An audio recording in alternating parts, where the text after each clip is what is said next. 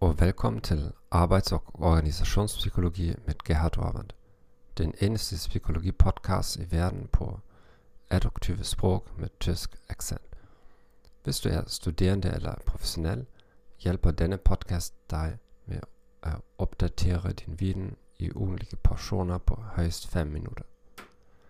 Jeg underviser i psykologi i Sydøsteuropa og arbejder som konsulent i mere end 14 år. Jeg er ikke ekspert i dansk.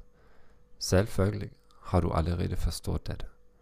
Vær tålmodig med mig, men jeg lover, at jeg bliver bedre med hver nye episode.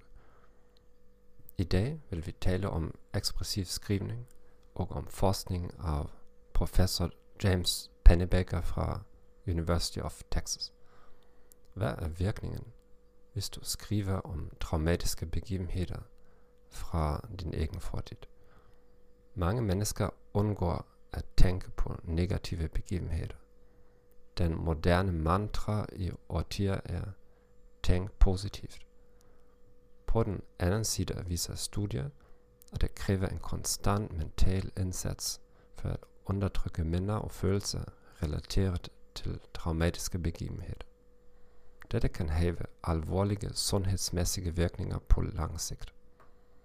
Ifølge hans forskning er det fordelagtigt at udtrykke disse oplevelser skriftligt.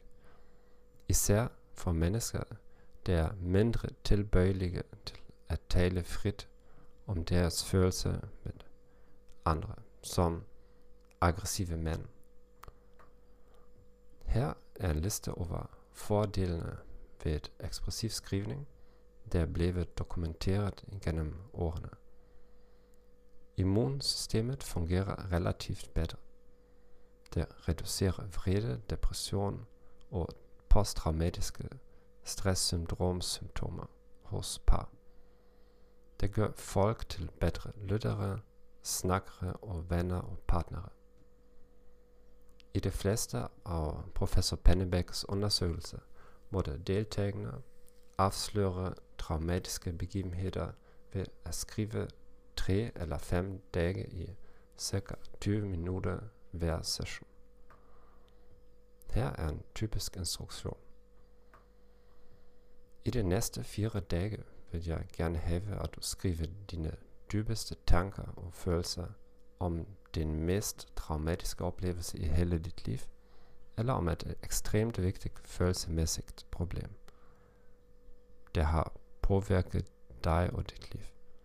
I den skrivning vil jeg gerne have, at du virkelig giver slip og udforsker dine dybeste følelser og tanker. Du kan forbinde dit emne til dine forhold til andre, herunder forældre, elskere, venner eller familie.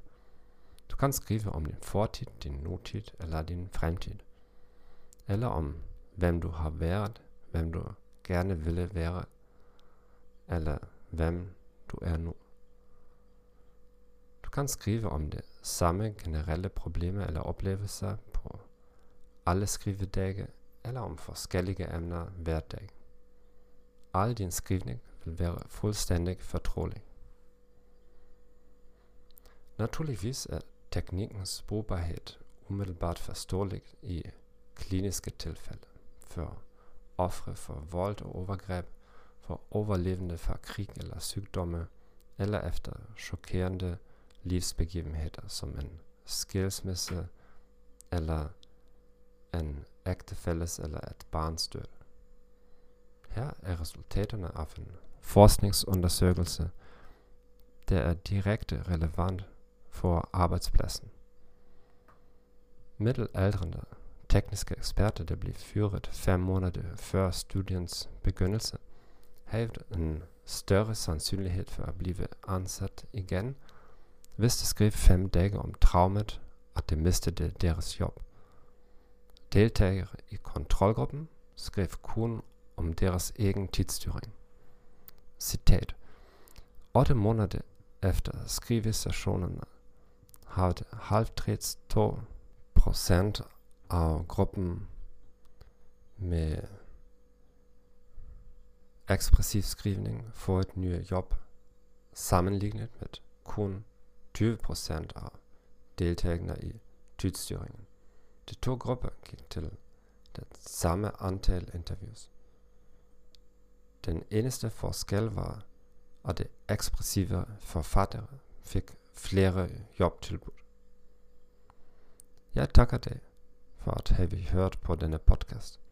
Abonner vennligst på min kanal, og send mig spørgsmål og kommentarer. Jeg ønsker dig en god dag og farvel.